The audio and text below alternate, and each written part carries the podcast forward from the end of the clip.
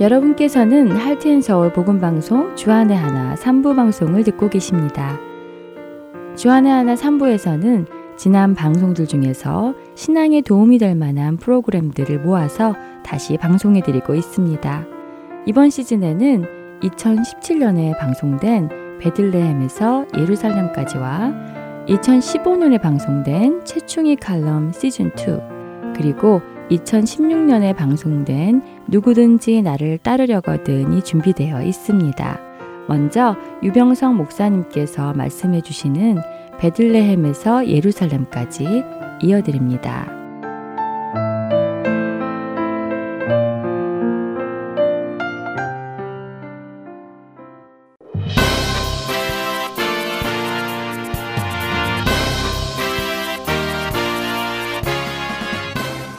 청취자 여러분 안녕하십니까?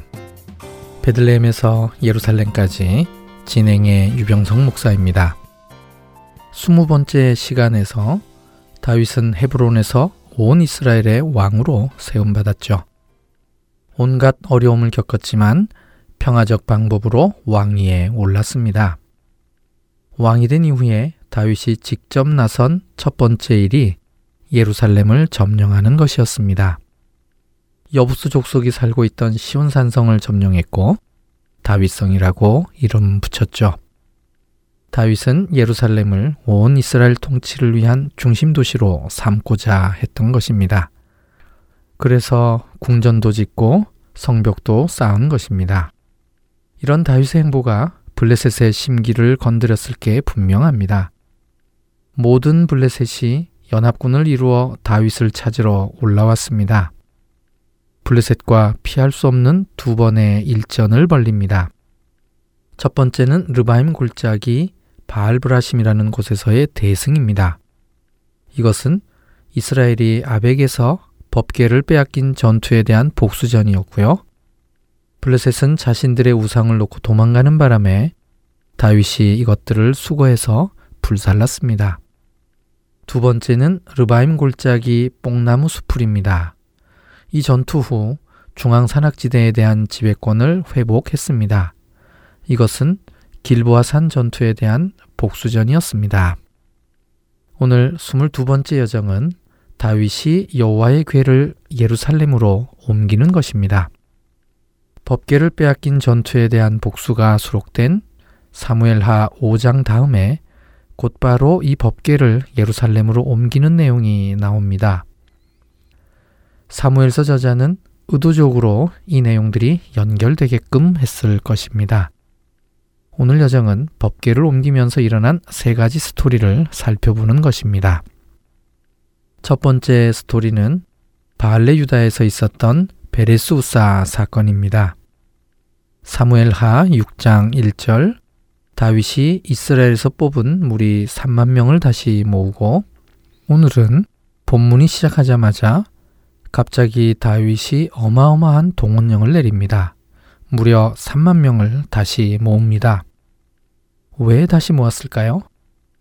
블레셋과 두 번의 큰 전쟁 다음이므로 당시에 모인 사람들은 또 전쟁하러 가는 줄 알았을 것입니다. 그런데 전쟁이 아니고 바알레 유다로 갔습니다. 법궤, 즉 여호와의 궤를 메어 오려고 간 것이죠. 그 다음에 여호와의 궤가 무엇인지에 대한 설명이 나옵니다. 사무엘하 6장 2절입니다. 다윗이 일어나 자기와 함께 있는 모든 사람과 더불어 바알레 유다로 가서 거기서 하나님의 궤를 메어 오려 하니 그 궤는 그룹들 사이에 좌정하신 만군의 여호와의 이름으로 불리는 것이라. 법계는 하나님의 임재를 상징하는 것입니다.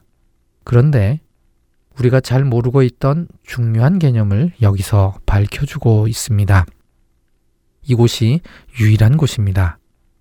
법계를 가리켜 만군의 여호와의 이름이라고 했습니다. 아주 특별한 개념이죠. 히브리어로는 더 특이하게 표현되어 있습니다.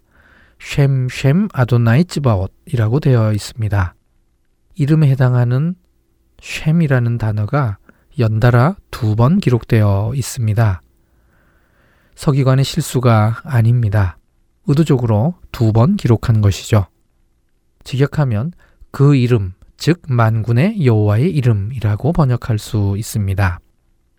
법궤를 예루살렘으로 옮기는 것은 다윗의 통치권 확립을 위해서뿐만 아니라 예루살렘이 온 이스라엘의 중심이 되기 위해서 꼭 필요한 일이었습니다. 이 법계만 들어오면 그 이름, 즉 만군의 여호와의 이름이 예루살렘에 있게 되는 것이죠. 그러니 이 부분을 이렇게 강조해 놓은 것입니다. 사무엘서 저자는 오늘 이 사건이 사무엘상 7장 사건의 연속선상에 있음을 잘 알고 있었을 것입니다. 사무엘상 7장 1절 기란 여아림 사람들이 와서 여호와의 궤를 옮겨 산에 사는 아비나답의 집에 들여놓고 그의 아들 엘리야사를 거룩하게 구별하여 여호와의 궤를 지키게 하였더니 사무엘상 7장 2절 궤가 기란 여아림에 들어간 날부터 20년 동안 오래 있은지라 이스라엘 온 족속이 여호와를 사모하니라. 오늘 본문은 이 구절들 뒤에 일어난 사건이라고 생각하면 됩니다. 그런데 사무엘상 7장에서는 분명히 기랏 여아림이라고 했는데 사무엘하 6장 2절에서는 바알레 유다로 갔다고 합니다. 두 장소가 같은 장소인 것은 분명한데 바알레 유다라는 이름은 어떻게 왔는지 궁금합니다. 이것을 이해하기 위해서 성경 몇 구절을 인용하겠습니다. 여수와 15장 9절 뒷부분 또 바알라 곧 기란여아림으로 접어들며 여수와 15장 60절 기랏바알 곧 기란여아림과 이미 여수와서에서 기란여아림에 대한 다른 이름들이 나옵니다. 이 구절만 해도 충분하지만 베냐민 지파의 서쪽 경계를 설명하는 구절을 한 번 더 보겠습니다. 여수와 18장 14절 뒷부분 유다 자손의 성읍 기랏발 곧 기란야림에 이르러 끝이 되나니 이는 서쪽 경계며 이 세 구절의 내용을 정리하면 바알라는 기란야림이고 이것은 곧 기랏바알입니다. 그러면서 유다 자손의 성읍입니다. 그래서 이곳을 발레 유다라고 부르게 된 것입니다. 어떤 학자는 이 이름들 모두가 각자 근처 근처에 있는 작은 성읍들이었는데 이를 다 합쳐 나중에 바알레 유다라고 부르게 되었다고 설명하는 분들이 있습니다. 결론적으로 기란 여아림과 바알레 유다는 같은 장소입니다. 여기까지는 별일 없이 진행되었습니다. 뭔가 이상한 방향으로 진행되는 느낌입니다. 사무엘 하 6장 3절 그들이 하나님의 괴를 새 수레에 싣고 산에 있는 아비나답의 집에서 나오는데 아비나답의 아들 우사와 아효가 그 새 수레를 모니라. 여기서부터 잘못되기 시작합니다. 분명히 하나님의 괴는 고핫 자손이 메고 이동하라고 했습니다. 민수기 4장 15절 진영을 떠날 때에 아론과 그의 아들들이 성소와 성소의 모든 기구 덮는 일을 마치거든 고핫 자손들이 와서 매일 것이니라. 그러나 성물은 만지지 말라. 그들이 죽으리라. 회막 물건 중에서 이것들은 고핫 자손이 매일 것이며. 그런데 지금 새 수레에 싣고 옮기고 있습니다. 아무리 이것이 새 수레일지라도 잘못된 것입니다. 오늘 읽게 될 비극이 여기에서 시작된 것입니다. 그런데 사무엘상 7장과 차이나는 부분이 있네요.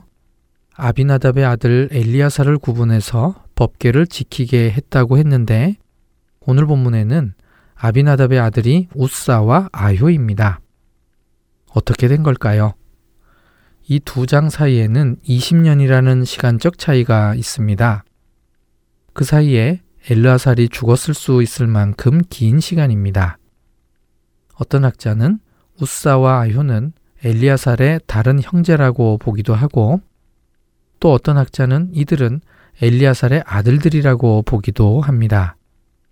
하지만 저는 아비나답은 아비의 집을 대표하는 이름이다라는 견해에 따르고자 합니다. 우사와 아유가 아비나답의 아들이라는 것은 그의 자손이라는 뜻이 되는 것이지요. 그러므로 이들이 엘리아살의 형제이든지 혹은 엘리아살의 아들이든지 아비나답 집안 사람으로 보면 되는 것입니다. 이때 법계를 실은 마차 앞에 아유가 가면서 다윗과 함께한 온 족속이 여러 가지 악기로 여호와 앞에서 연주를 했습니다. 이때 연주에 사용된 악기들의 명단이 나옵니다. 잣나무로 만든 여러 악기에서 끊어 읽어야 합니다. 히브리어로 성경을 읽을 때 매 절마다 중간에 해석상 중요한 끊어 읽는 에트나흐타라는 악센트가 있습니다. 이 악센트가 있는 부분을 중심으로 해서 전반구, 후반구로 나누어서 해석을 합니다. 그래서 그 다음에 나오는 수금, 비파, 소고, 양금, 재금이 모두 다 잣나무로 만들었다는 것이죠. 혹 어떤 분들은 이 악기들은 전부 타악기, 현악기이기 때문에 예배 시 관악기를 사용하면 안 된다는 근거를 이 구절에서 찾는 분이 있습니다. 그건 잘못된 적용이라고 생각합니다. 분명히 사무엘하 6장 15절에 보면 거기에는 나팔이 나옵니다. 그러니 모든 악기로 하나님께 찬양 올릴 수 있는 것이죠. 이렇게 잘 진행되는 듯 싶더니 곧이어 문제가 발생합니다. 사무엘하 6장 6절 그들이 나곤의 타작마당에 이르러서는 소들이 뛰므로 우사가 손을 들어 하나님의 괴를 붙들었더니 이것은 심각한 율법 위반입니다. 조금 전에 읽어드린 민수기 4장 15절에 만지지 말라고 했습니다. 만지면 죽게 된다고 했습니다. 사무엘하 6장 8절 여호와께서 우사를 치심으로 다윗이 분하여 그곳을 베레스 우사라 부르니 그 이름이 오늘까지 이르니라. 다윗은 정말 크게 놀랐던 것 같습니다. 본문에 다윗이 분하여 라고 되어 있습니다. 히브리어 본문의 의미에서도 다윗이 화낸 것이 맞습니다. 아니, 어떻게 다윗이 하나님께 화를 낼 수 있을까요?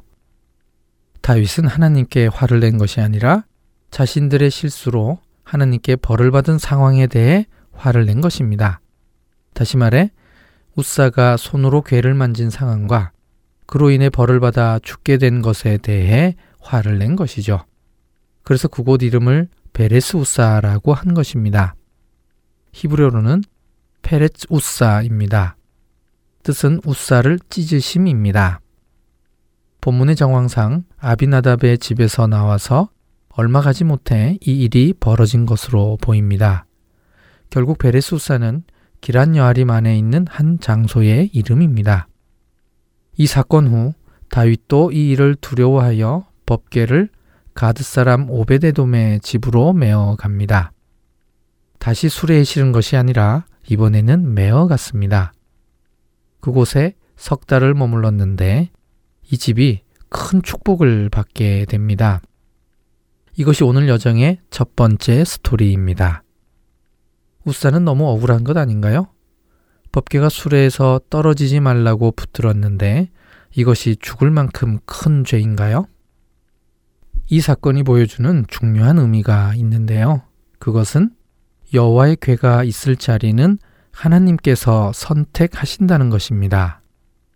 다윗은 이 법계를 예루살렘으로 옮기기를 원했고 율법과 어긋난 방법인 수레에 실어서 옮기려 했습니다. 하나님은 이를 원치 않으셨습니다. 우사가 손을 대서 법계를 붙든 것은 이 하나님의 뜻에 대한 방해였던 것입니다. 우사의 행동은 율법을 어긴 동시에 하나님의 뜻을 방해했기 때문에 그 자리에서 죽은 것이죠. 이제 두 번째 스토리로 넘어가 보겠습니다. 베레스 우사 사건 후 석 달이 지났습니다. 가드 사람 오베데돔의 집이 큰 축복을 받았습니다. 오베데돔을 블리셋 사람으로 생각하기 쉽습니다. 왜냐하면 가드 사람이라고 했으니까요. 하지만 당시 가드는 아주 흔한 지명이었습니다. 그러니 이 가드는 블레셋의 가드가 아니라 가드림몬처럼 유다 지파의 한 성읍일 가능성이 높습니다.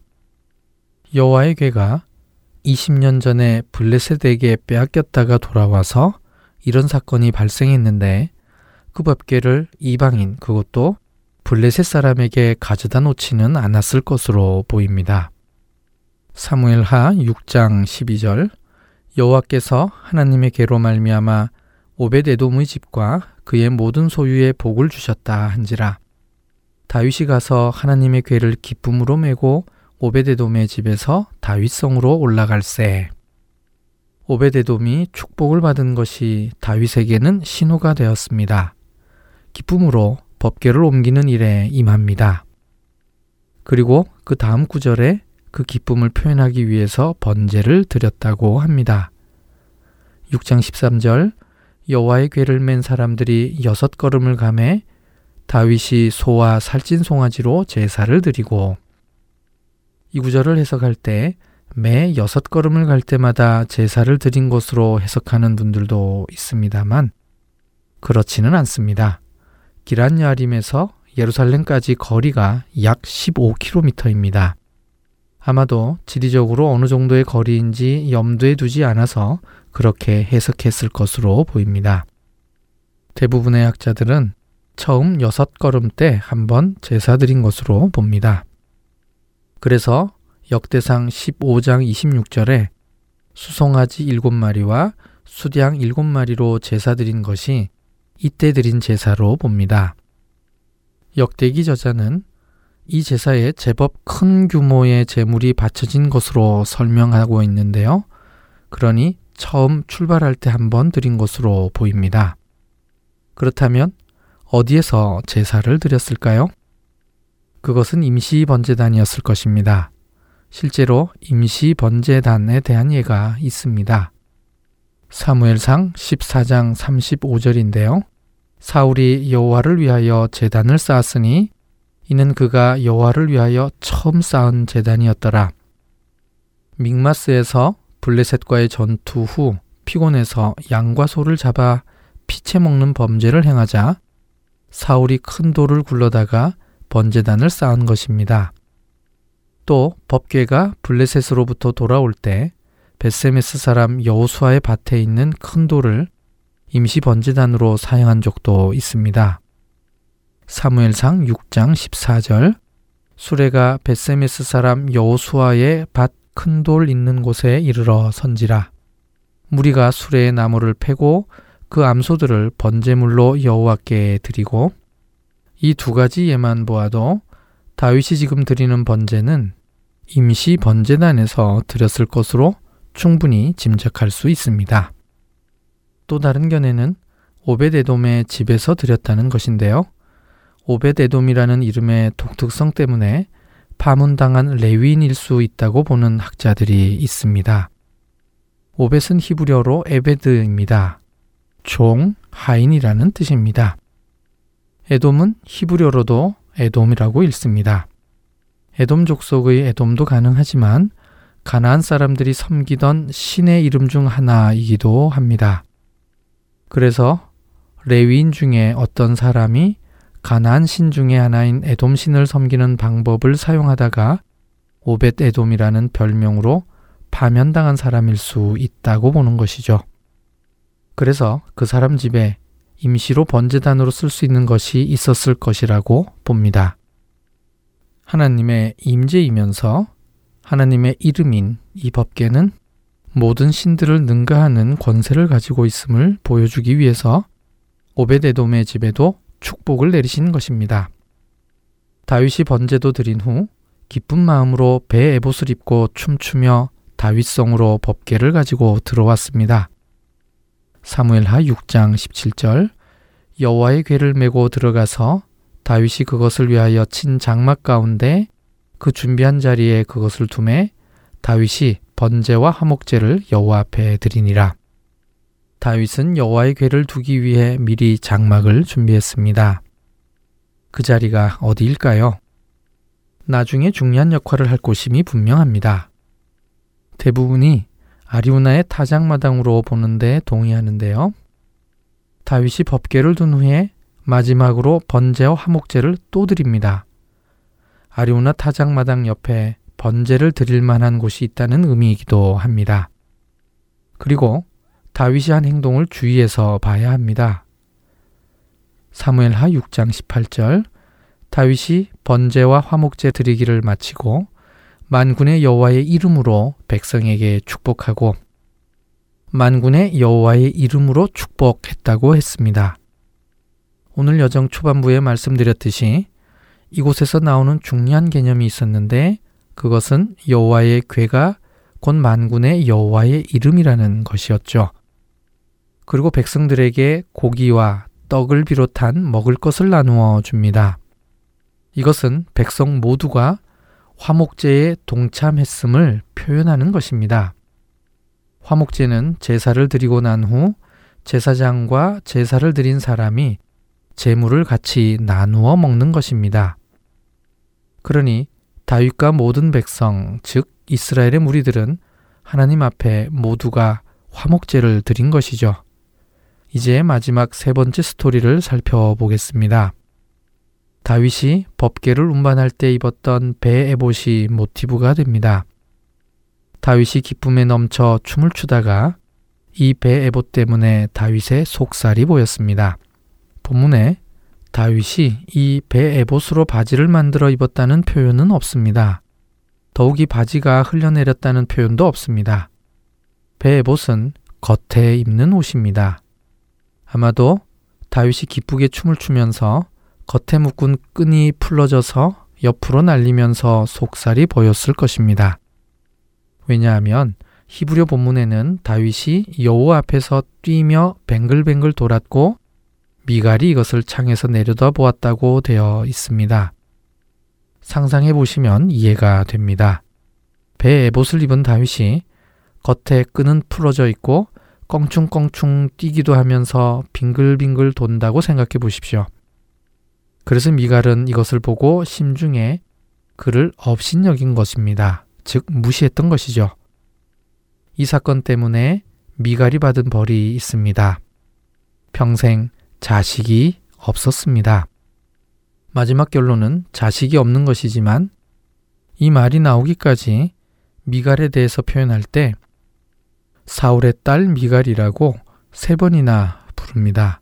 16, 20, 23절 이렇게 세 번 나옵니다.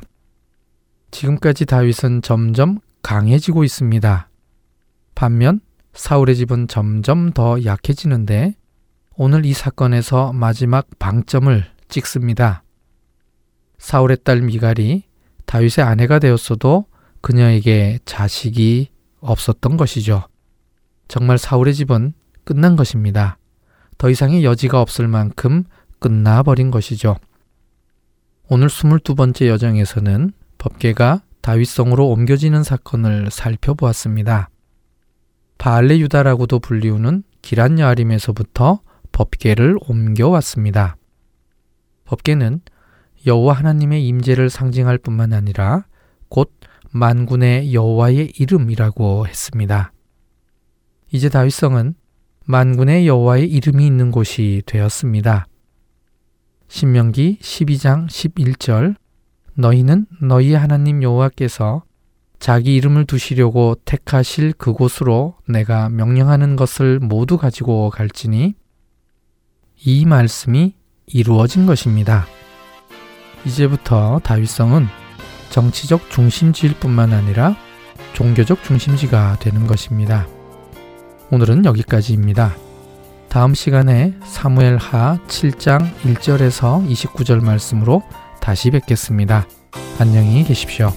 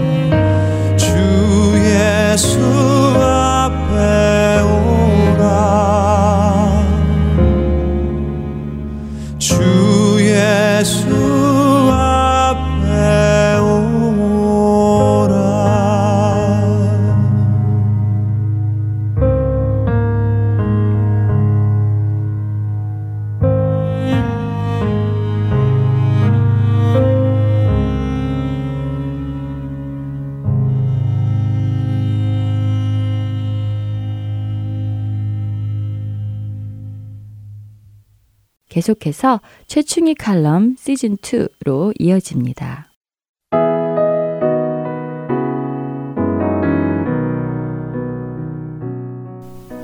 저 최사모님 맞으시지요? 어느 날 늦은 저녁 시간 낯선 지역 번호로부터 전화가 걸려왔습니다. 전화를 건 상대는 선뜻 말문을 열지 못하고 망설이다가 자신의 이야기를 조심스럽게 꺼냈습니다. 사모님, 죄송합니다. 쥐는 사모님을 잘 알지만 사모님은 쥐를 모르실 거예요. 쥐는 사모님이 사시는 데서 좀 떨어진 도시에 사는 사람인데요. 쥐가 하도 답답해서요. 이런 일로 뭐 누구에게 상의할 사람도 없고요. 그래서 이렇게 신뢰를 무릅쓰고 그날 저녁 전화를 걸어온 박 집사라는 분에게서 들은 이야기는 참으로 제 마음을 무겁게 하고 아프게 하는 그런 내용이었습니다. 박 집사님은 아들 형제와 딸 둘이 있는데 큰아들에게 풀 수 없는 큰 문제가 있어 고민 고민하다가 담임 목사님에게는 도저히 상의 드릴 용기가 나지 않아 제게 전화를 걸었다고 하셨습니다. 큰아들이 동성애자랍니다. 이 사실이 그녀와 그녀 가족을 깊은 절망의 수렁으로 빠뜨린 것입니다. 몇 년 전 이 사실을 알게 된 박 집사님 부부는 땅이 꺼지고 하늘이 무너지는 듯한 충격을 받았습니다. 더구나 하나님을 믿는 가정에서 이런 일이 일어났다는 것이 도저히 믿을 수도 없고 용납도 되지 않았다고 했습니다. 어쩌다가 자신의 아들이 이 지경이 되었나 싶어 부모로서 느끼는 자책감과 자괴감으로 인해 견딜 수 없을 만큼 박 집사님 부부는 힘든 시간을 보내야 했습니다. 그들 부부는 교회 안에서도 직분을 맡아 열심히 교회를 섬기는 사람들이었는데요. 이 일이 남들에게 알려질까 두렵고 수년간 이 일을 정말 수습해 보려고 애를 썼지만 갈수록 소망이 보이지 않는다고 했습니다. 사모님, 지는 어쩌면 좋겠슈. 이젠 남편도 더 이상 참을 수가 없대요. 지금은 너무 실망이 돼서 이 아이를 집에서 내쫓아 버리자고 하네요. 그런데 지는 정말 어떻게 할지 모르겠어요. 지금 이 아이를 집에서 내쫓아 버리면 영영 구제받을 가망성이 없어지는 것 같아서요. 하지만 어떨 땐 진짜 남편 말대로 지도 쫓아내고 싶은 마음이 굴뚝 같아요. 아무리 지 자식이지만 정말 불결하고 같이 지내는 식구들에게도 민망하고요. 집이 지옥 같아요. 처음엔 희망을 가졌던 지 형제들도 요즘은 자주 다투고 서로 힘들어하고 그래요. 사모님, 정말 지는 어떻게 해야 되지요? 그녀의 이야기를 듣는 제 마음도 정말 답답하고 안타까워 탄식이 저절로 터져 나왔죠. 그란데 사모님, 개인은 지옥에 가지요. 지는 그게 제일 마음이 아프고 괴로워요. 어떡해요? 박 집사님은 아들이 눈앞에서 지옥으로 떨어지는 걸 어떻게 그냥 보고 두느냐고 하셨습니다. 아, 집사님께서 무슨 뜻으로 말씀하시는지는 알겠습니다. 하지만 동성애자여서 지옥에 간다는 말은 정확한 말은 아닌 것 같고요. 예수님을 믿지 않으면 하나님 나라에 갈 수 없죠. 동성애는 천벌을 받을 죄잖아요. 그래서 에이즈로 천벌도 내리신 거 아닌가요? 아, 아, 네, 집사님. 동성애는 분명히 죄죠. 죄입니다. 성경이 분명히 그렇게 말씀하고 계시니까요. 그런데 동성애도 간음죄, 살인죄, 도둑질한 죄처럼 그런 여러 가지 죄 중에 하나가 아닐까요? 간음한 자도 살인한 자도 하나님 앞에 회개하고 예수님을 영접하면요. 구원받고 천국 백성이 되듯이 동성애자도 마찬가지가 아닐까요? 동성애가 죄라는 건 아드님도 이제 너무나 잘 알고 있을 거예요. 그동안 가족들하고 얼마나 많은 갈등이 있으셨겠어요. 그래서 아, 더 이상 그 문제를 붙잡고 아드님과 충돌하시면 해결할 방법이 묘연해질 것 같아요. 제 생각으로는 지금 우선적인 게 아드님이 하나님을 만나는 게 더 시급한 일이 아닐까 생각이 돼요. 저는 집사님 말씀을 이렇게 쭉 들어오면서 그런 생각이 듭니다. 맞아요, 사모님. 저희도 그렇게 생각해요. 그래서 저희도 아들을 하나님 앞으로 인도해 보려고 정말로 애를 썼는데요. 그게 또 마음과 생각대로 안 되는 거 있잖아요. 사모님도 잘 아시잖아요. 저희가 얼마나 애절하게 하나님께 매달렸겠어요. 참말로 너무너무 속상해요. 박 집사님의 떨리는 음성이 깊은 슬픔으로 젖어 어느새 울음으로 변해가기 시작했고 한동안 전화기를 통해 들려오는 소리는 그녀의 애절한 흐느낌 뿐이었습니다. 솔직히 저는 이런 상황에 무엇라고 말씀을 드려야 할지 막막하기만 했습니다. 그녀의 아픔이 전화기를 타고 제게까지 전해져 와 저도 한동안 답답한 마음으로 침묵을 지킬 수밖에 없었습니다. 그리고 주님께 지혜를 주십사고 마음속으로 기도했습니다. 집사님, 정말 힘드시겠지만 지금은 아드님을 밖으로 내보내는 시기로는 부적합한 것 같아요. 조금만 더 기다려 주세요. 지금 이렇게 가족에게 내쫓기듯 나가게 되면 아드님은 가장 가까운 가족에게서조차 상처를 입을 것 같거든요. 가족에게 버림받은 아드님은 이제 치유받을 작은 희망마저 사라져버리지 않겠어요. 지금 직장도 없는데 더 나쁜 상황으로 빠질 수도 있고요. 조금만 더 참아주시면 내 아들이라는 생각보다는 병든 한 영혼이라고 생각하시고 인내하면서요. 기다리시는 동안에 카운셀링도 받게 하고 좋은 믿음의 멘토나 친구를 찾아 연결시켜주고 삶을 어떻게 다른 방향으로 바꿔줄 수 있는 그런 길을 모색해 보면 안 될까요? 제가 감히 집사님께 이렇게 말씀드릴 수 있는 건 두 분이 하나님을 믿는 분들이시기 때문에 이런 말씀을 드립니다. 박 집사님은 제 말에 귀를 기울여 주셨습니다. 저는 어렵게 다음 말을 이어갔죠. 이제는 조건 없이 아드님의 마음을 따뜻하게 녹여주는 길밖에 다른 어떤 방법이 있을지 모르겠습니다.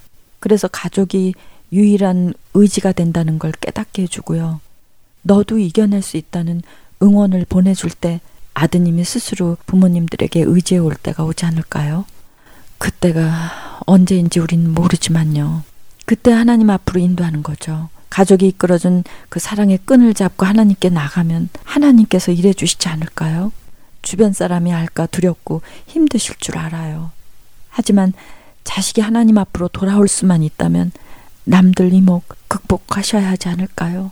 물에 빠진 생명 구하려면 내 몸도 젖어야 하듯이 말이죠.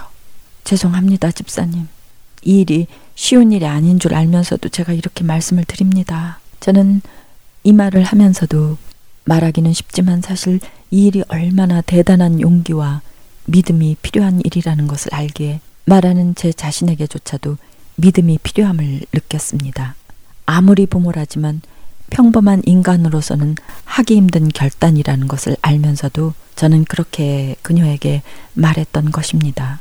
박 집사님은 펑펑 우시면서 자신도 그렇게 생각하신다고 했습니다. 저는 전화기를 붙잡고 한동안 그녀와 함께 울었습니다. 그리고 그녀의 가족과 아들을 위해 기도를 드렸습니다. 요즘 동성결혼 합법화가 미국 전역에 그리고 세계 곳곳에서 핫 이슈가 되어 있습니다. 저는 지난 6월 말 대법원의 동성결혼 합법화 승인 판결 소식을 듣고요. 아, 미국도 이제 끝이 아닌가 하는 생각을 떨쳐버릴 수가 없었습니다. 이 터진 웅덩이로 온갖 오물들이 흘러들어올 것이고 조만간 선함과 악함, 그릇됨과 바른 것, 원칙과 비원칙 이 모든 것들이 뒤섞여 영적 혼란의 흑암으로 덮일 것 같다는 절망감 때문에 저는 한동안 우울한 마음으로 지낼 수밖에 없었습니다. 결혼과 가정, 여기에는 그리스도와 교회 관계를 예표하는 하나님의 신비한 메시지가 담겨 있죠. 하나님이 제정하신 이 성스러운 관계를 무너뜨림으로 해서 사단은 자신의 기지를 이 땅에 탄탄히 구축하게 될 것입니다. 이를 토대로 사단은 수많은 상상할 수 없는 죄악들을 이 땅에 쏟아 부을 수도 있을 것입니다.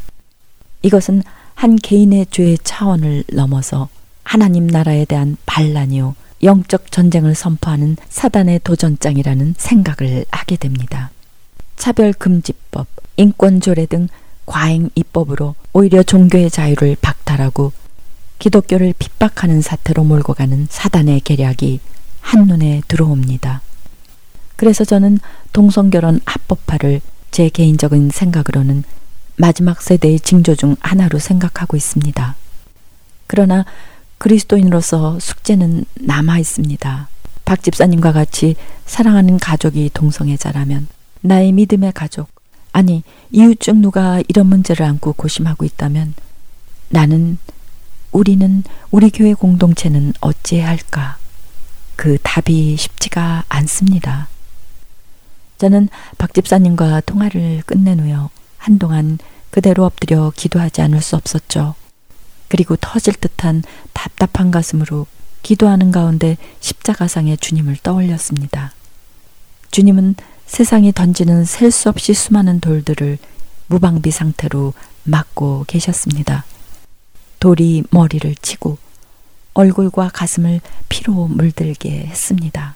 어떤 돌멩이가 주님의 뼈를 부수고 근육을 파열시켜 온몸은 순식간에 피투성이가 됐습니다. 그 십자가의 주님이 우리를 대신하여 세상 죄를 대신하여 그렇게 죄인처럼 돌 몸매를 당하고 계셨습니다. 그리고 그 모습은 마치 치마폭을 펴서 자기 자식이 날아오는 돌덩이들을 피하도록 감싸 안고 있는 어머니의 모습과 오버랩되어 나타났습니다.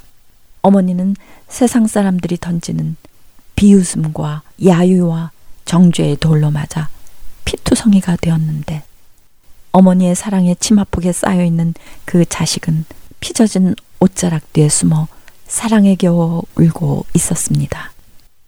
주님은 죄를 미워하셨고 죄를 허용하시지도 않으셨습니다. 그럼에도 주님은 그 시대의 가장 큰 죄인이라고 정죄받는 세리와 창녀들과 함께 지내셨으며 심지어 제자도 삼으셨죠.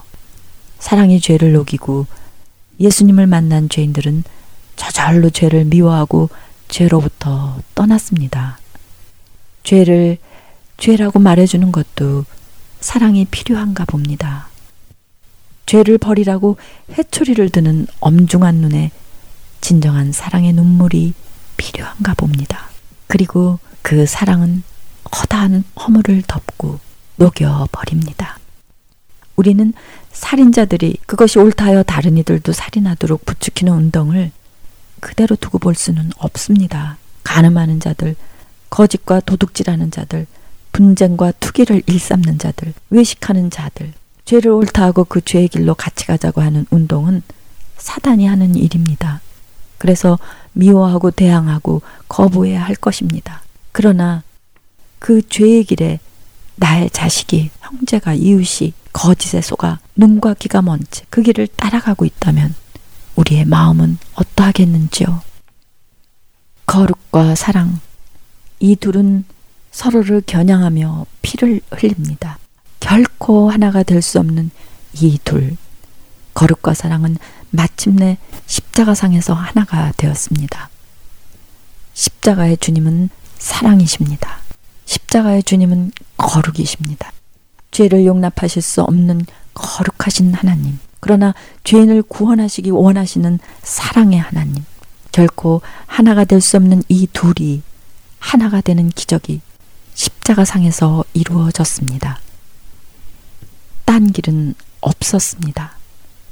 그래서 그렇게 하나님은 스스로 십자가에 못 박히셨습니다. 그 십자가 위에서 그 엄청난 사랑을, 그 위대한 거룩을 나타내셨습니다. 십자가만이 우리의 길이요, 우리의 답입니다. 예수님, 이제 이 어두운 세상에서 우리가 져야 할 십자가는 어떤 것입니까? 저희들은 어떻게 해야 합니까? 저희들을 극률히 여겨 주시옵소서. 이 시간 동성애자로서 내면의 엄청난 갈등을 그리스도의 만져주심으로 치유 안 받고 이 세상의 수많은 동성애자들에게 복음을 전하는 데니스 전이건의 찬양곡이 떠오릅니다. 약할 때 강함 대신에 나의 보배가 되신 주, 주 나의 모든 것. 주 안에 있는 보물을 나는 포기할 수 없네. 주 나의 모든 것. 십자가 죄사하셨네. 주님의 이름 찬양해.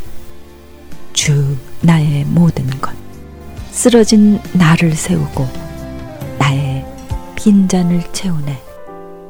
주 나의 모든 것 예수 어린 양 존귀한 이름 예수 어린 양 존귀한 이름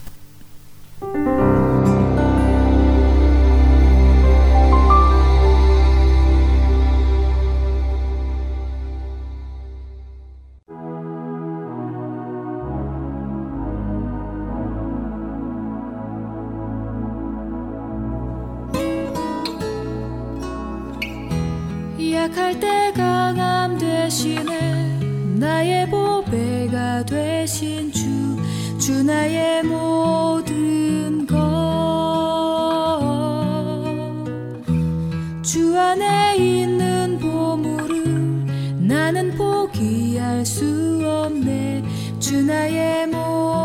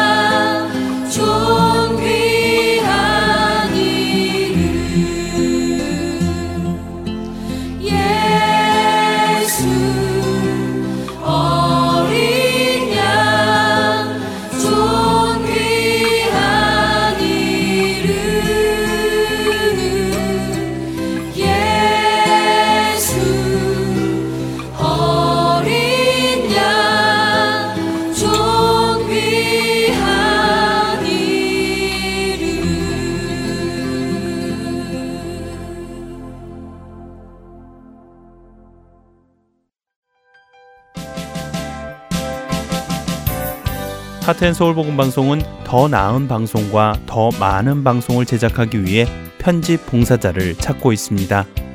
매주 3시간의 시간을 헌신하실 수 있는 분들은 사역에 동참하실 수 있습니다. 컴퓨터가 익숙하지 못한 분들을 위한 기초 편집 교육도 준비되어 있습니다. 사역에 동참하시고 싶은 분들은 전화번호 602-866-8999로 연락 주시기를 부탁드립니다. 하나님의 은혜에 감사하여 나의 시간을 드릴 수 있는 여러분들의 많은 참여를 기다립니다.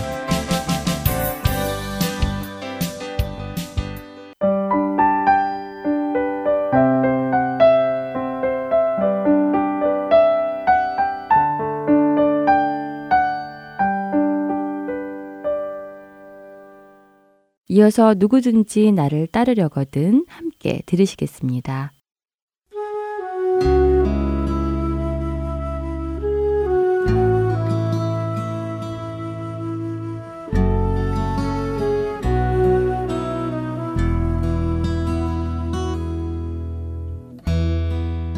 여러분 안녕하세요. 누구든지 나를 따르려거든 진행의 강순규입니다. 지난 시간 우리는 예수님의 제자는 예수님의 말씀 안에 거한다는 것을 나누었습니다. 예수님의 말씀 안에 거한다는 것은 세상이 자신들의 가치관을 따라 이리저리 움직이고 행동을 하여도 진리 안에서 흔들리지 않고 자신을 지켜 나가는 것이라고 말씀드렸습니다. 또한 예수님께서 제자들에게 요구하신 한 차원 높은 사랑에 대해서도 나누었습니다. 내 이웃을 내 몸과 같이 사랑하는 것에 머무르는 것이 아니라 예수님께서 우리를 사랑하신 것 같이 사랑하는 것이 예수님께서 우리에게 주신 새로운 명령임을 우리는 나누었습니다. 예수님의 말씀대로 그분의 말씀 안에 거하시며 그분의 명령대로 서로 사랑하신 여러분들이 되셨는지요? 예수님은 제자들에게 이처럼 서로 사랑하라고 말씀하신 후에 아주 중요한 말씀을 또 해주십니다. 요한복음 15장 1절에서 5절의 말씀입니다. 나는 참 포도나무요 내 아버지는 농부라 무릇 내게 붙어 있어 열매를 맺지 아니하는 가지는 아버지께서 그것을 제거해 버리시고 무릇 열매를 맺는 가지는 더 열매를 맺게 하려 하여 그것을 깨끗하게 하시느니라. 너희는 내가 일러준 말로 이미 깨끗하여졌으니 내 안에 거하라. 나도 너희 안에 거하리라. 가지가 포도나무에 붙어 있지 아니하면 스스로 열매를 맺을 수 없음 같이 너희도 내 안에 있지 아니하면 그러하리라. 나는 포도나무요 너희는 가지라. 그가 내 안에 내가 그 안에 거하면 사람이 열매를 많이 맺나니 나를 떠나서는 너희가 아무것도 할 수 없음이라. 예수님께서는 이 말씀을 통해 예수님 안에 거하는 것과 거하지 않는 것에 대해 제자들에게 설명을 해 주십니다.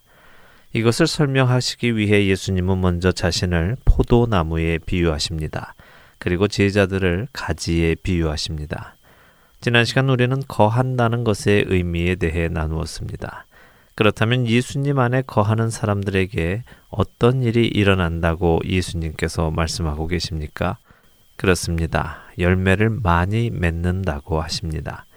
반대로 예수님 안에 거하지 않는 사람들은 열매를 맺을 수 없다고 하십니다. 그렇다면 우리는 어떤 사람이 예수 그리스도의 참된 제자인지 아닌지 알기 위해서 무엇을 보면 됩니까? 그렇습니다. 열매를 맺느냐, 열매를 맺지 않느냐를 보면 우리는 그 사람이 예수님의 참된 제자인지 아닌지를 알 수 있을 것입니다. 그렇다면 열매란 무엇일까요? 여러분은 예수님이라는 나무에 붙어 있는 제자라는 가지에 맺어지는 열매가 무엇일 것이라 생각하십니까? 우리는 흔히 열매라고 하면 눈에 보이는 부흥과 연관을 짓습니다. 사역과 연관을 짓고 숫자가 늘어나는 것에 연관을 짓습니다. 그래서 흔히 교회의 등록 교인이 늘어나고 선교지가 늘어나고 구역이 늘어나고 헌금이 늘어나고 예산이 늘어나고 이런 것들을 바라보며 많은 열매를 맺는다고 이야기하기도 합니다. 그러나 예수님께서 말씀하고 계시는 열매는 이것보다 더 본질적인 것입니다. 먼저 예수님께서는 자신이 참 포도나무라고 이 요한복음 19장 1절에서 밝히고 계십니다. 참 포도나무가 있다는 것은 참이 아닌 포도나무도 있다는 말씀입니다. 성경은 이것을 들포도라고 말씀하십니다. 이사야서 5장 2절에 하나님께서는 극상품의 포도나무를 심고 좋은 포도 맺기를 바라셨는데 어찌된 일인지 들포도를 맺었다고 하십니다.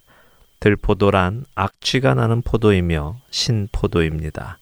그렇기에 이와 비교하여 예수님은 들포도를 맺는 포도나무가 아닌 참 포도나무이심을 말씀하시는 것입니다. 우리는 성경의 이 말씀을 통해 열매라고 해서 다 같은 열매가 아니라는 것을 알 수 있습니다. 다시 본론으로 돌아와 생각해 보겠습니다. 열매라고 다 같은 열매가 아니라면 예수님께서 말씀하시는 열매란 어떤 열매이겠습니까?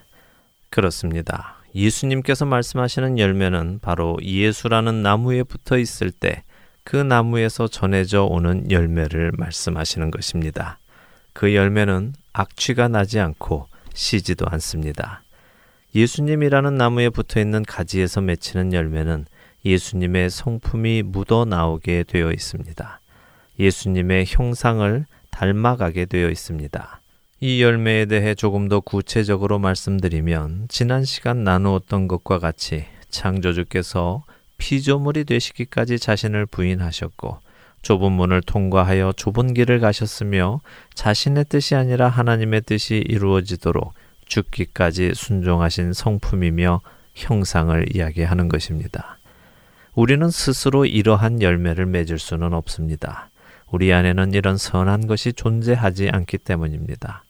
오직 예수 그리스도라는 나무에 붙어 그 나무로부터 영향을 받고 그 나무로부터 생명을 얻을 때에만 우리가 맺을 수 있는 것입니다.